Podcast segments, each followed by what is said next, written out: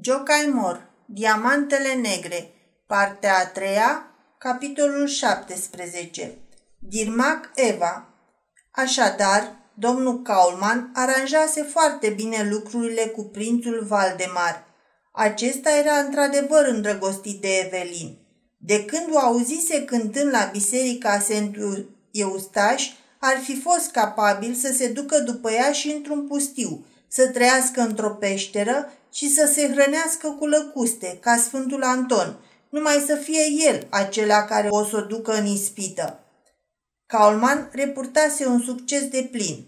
Prințul nu va mai lansa contremineul, nu va exploata explozia de la Bondavar, nu va zădărnici operațiile casei Kaulman.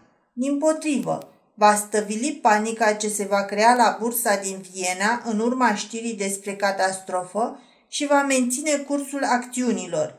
Nu numai că nu va stânjeni lansarea împrumutului la bursa din Paris și Bruxelles, dar se va număra chiar el printre cei care vor subscrie sume foarte însemnate. Și ce plătea pentru toate acestea? Nimic. O vorbă dulce din partea unei femei frumoase. Să-și mai exercite încă o dată vraja diamantele negre, ochii Evelinei, pe urmă, vor rămâne aia celuia care dă mai mult. Kaulman îl așteptă mult pe abatele Samuel și când văzu că nu mai vine, hotărâ să se ducă personal la Evelin, dar nu a găsit-o acasă. Portarul îi spuse că doamna se dusese la teatru. Kaulman uitase să se uite la program și abia acum află că Evelin joacă. S-a dus deci cu trăsura la operă. A intrat de grabă, luând loc în loja soției, unde nu se afla decât dama de companie. De acolo s-a uitat în sală. La parter erau destui din cei plătiți ca să aplaude. Într-una din lojile din avanscenă îl zări pe prințul Valdemar. A, deci prințul știa că Evelin cântă astăzi. Apoi ieși în foaier și, fiind cunoscut ca soț al doamnei, fu lăsat să intre în cabina Evelinei. Evelin era costumată și aștepta intrarea în scenă. Când îl văzu pe Kaulman, îi întoarse spatele bosunflată. De ce o deranja tocmai acum, acum când își făcea meseria? Am venit să vă spun bună seara, frumoasă doamnă. Puteți să amânați pe mâine dimineață. Ce, să amân seara? Ha, ha! Nu asta, ci salutul. Știți bine că înainte de spectacol mi-e inima cât un purice. N-am vrut să întârzi. Știți că Crema societății se luptă să obțină bilete la concertul dumneavoastră de binefacere. Mi-ați spus și mie un bilet deoparte? Domnul Felix era plin de amabilitate și afecțiune. Nu, n-am pus. A, și de ce? întrebă el cu o sclifoseală prefăcut naivă. Pentru că nu se va alege nimic din acel concert. Am renunțat la el. Fața domnului Felix se lungi deodată. N-ați vrea să-mi spuneți din ce cauză? După spectacol. Acum trebuie să intru în scenă.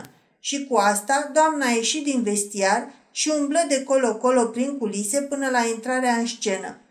Cauman își căuta un loc în culise de unde putea să o urmărească pe soția sa și în același timp să vadă și avanscena. Evelin n-a jucat și nici n-a cântat bine. Tremura, nu numai că intona prost, dar sărea pasaje. Se vedea bine că era emoționată dar clica bine organizată bătea din palme de se cutremura tavanul. Prințul Valdemar aplauda și el, de parcă lui s-ar fi plătit cel mai mult. După aria finală din loja lui Valdemar, stolul stoluri de jerve și buchete de flori își luară zborul, căzând la picioarele Evelinei. Dar Evelin nu ridică nici măcar o floare, ci dispăru repede spre vestiar. Kaulman o urmă. De ce n-ați luat măcar una din mulțimea aceea de cununi frumoase?" întrebă el. Pentru că nu le-am meritat. Simt, știu că am cântat foarte prost. Măcar una trebuia să ridicați, de dragul celui care vi le-a oferit. Așa? Țineți chiar atât de mult la asta? Eu? Ei, da, credeam că toate florile îmi sunt oferite din ordinul dumneavoastră. O, nu! N-ați văzut? Toate porneau dintr-o singură lojă. Nu l-ați recunoscut pe cel care se afla în lojă? Nu m-am uitat într-acolo. Era prințul Valdemar. A, marele dumneavoastră dușman, cel care vrea să vă împingă la faliment? O, s-a schimbat într totul. Acum e cel mai bun prieten al nostru. Al cui al nostru? Adică al meu și al dumneavoastră. Mulțumesc, eu renunț la partea mea. Va fi cam greu, madame, pentru că de acum e prietenul meu bun și casa mea îi este deschisă. Casa mea e închisă. Ei, acum sunt obligat să vă destăinui ceva neplăcut. Ați terminat spectacolul, nu? Nu vă mai enervați. Da, spuneți-mi, vă ascult, zise Evelin, ștergându-și fardul de pe față cu o cremă fină. Nu o să mai puteți ține mult timp ca să proprie. Prințul Tibald a fost pus sub curatelă și, după cum ați putut bănui cu mintea dumneavoastră ageră, datorați casa dumneavoastră din Paris numai gestului său prietenesc. Acum s-a sfârșit, iar eu n-am posibilitatea să vă asigur o gospodărie separată și astfel vom fi nevoiți să locuim împreună. Atunci, desigur, prin forța lucrurilor, musafirii bine primiți în saloanele mele vor trebui să fie și musafirii dumneavoastră.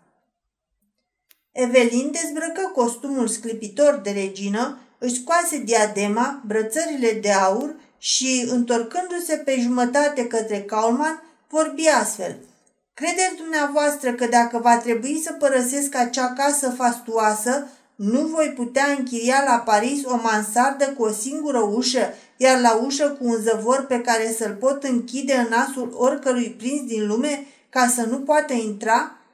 Kaulman așteptă să termine. Nu mai era nici amabil, nici afectos. Vreau să vă fac atentă, doamnă, că în Franța există legi neplăcute care obligă soția să locuiască la soțul ei legitim, să călătorească cu el, să se supună voinței lui. Evelin tocmai își descălța sandalele aurii. Se uită la Kaulman cu ochii ei negri pătrunzători și zise Iar eu vreau să vă fac atent, domnule, că în Franța există legi neplăcute care declară nule și inexistente căsătoriile cetățenilor francezi încheiate în fața altarului dacă nu au fost legalizate și în fața organelor civile. Kaulman sări de pe loc ca mușcat de o viespe. Ce spuneți? Evelin își scoase din picioare sandalele aurii de safian și rămânând în jupon și cu picioarele goale, aruncă sandalele la picioarele lui Kaulman. Și acestea sunt ale dumneavoastră, dar eu, Dirmac Eva, demoazel, sunt a mea, numai a mea. Cine v-a spus asta?" întrebă uimit bancherul. Tot acela care v-a sfătuit să procedați așa cu mine." Amețit, Kaulman se sprijini de masă. Și acum, adăugă Evelin, făcând un semn cu mâna, aveți în vedere, domnule, că vă aflați în veștiarul domnișoarei Dirmac. Kaulman nu așteptă să îi se spună acest lucru a doua oară.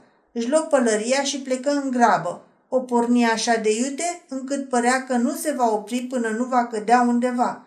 Totul era pierdut. Nu se mai putea salva nimic. Se întâmpla exact așa cum prezisese abatele. Ieri era încă stăpânul multor milioane. Sute de milioane îi se ofereau. Era de ajuns să le primească. Mâine, o mie de mâini se vor întinde ca să rupă în bucățele și ceea ce a rămas, să schimbe milioanele în mărunțiși. N-avea altă cale decât ori să se împuște, ori să bage mâna în casa de bani și să fugă în lume cu ce avea. Kauman alese calea din urmă și fugi.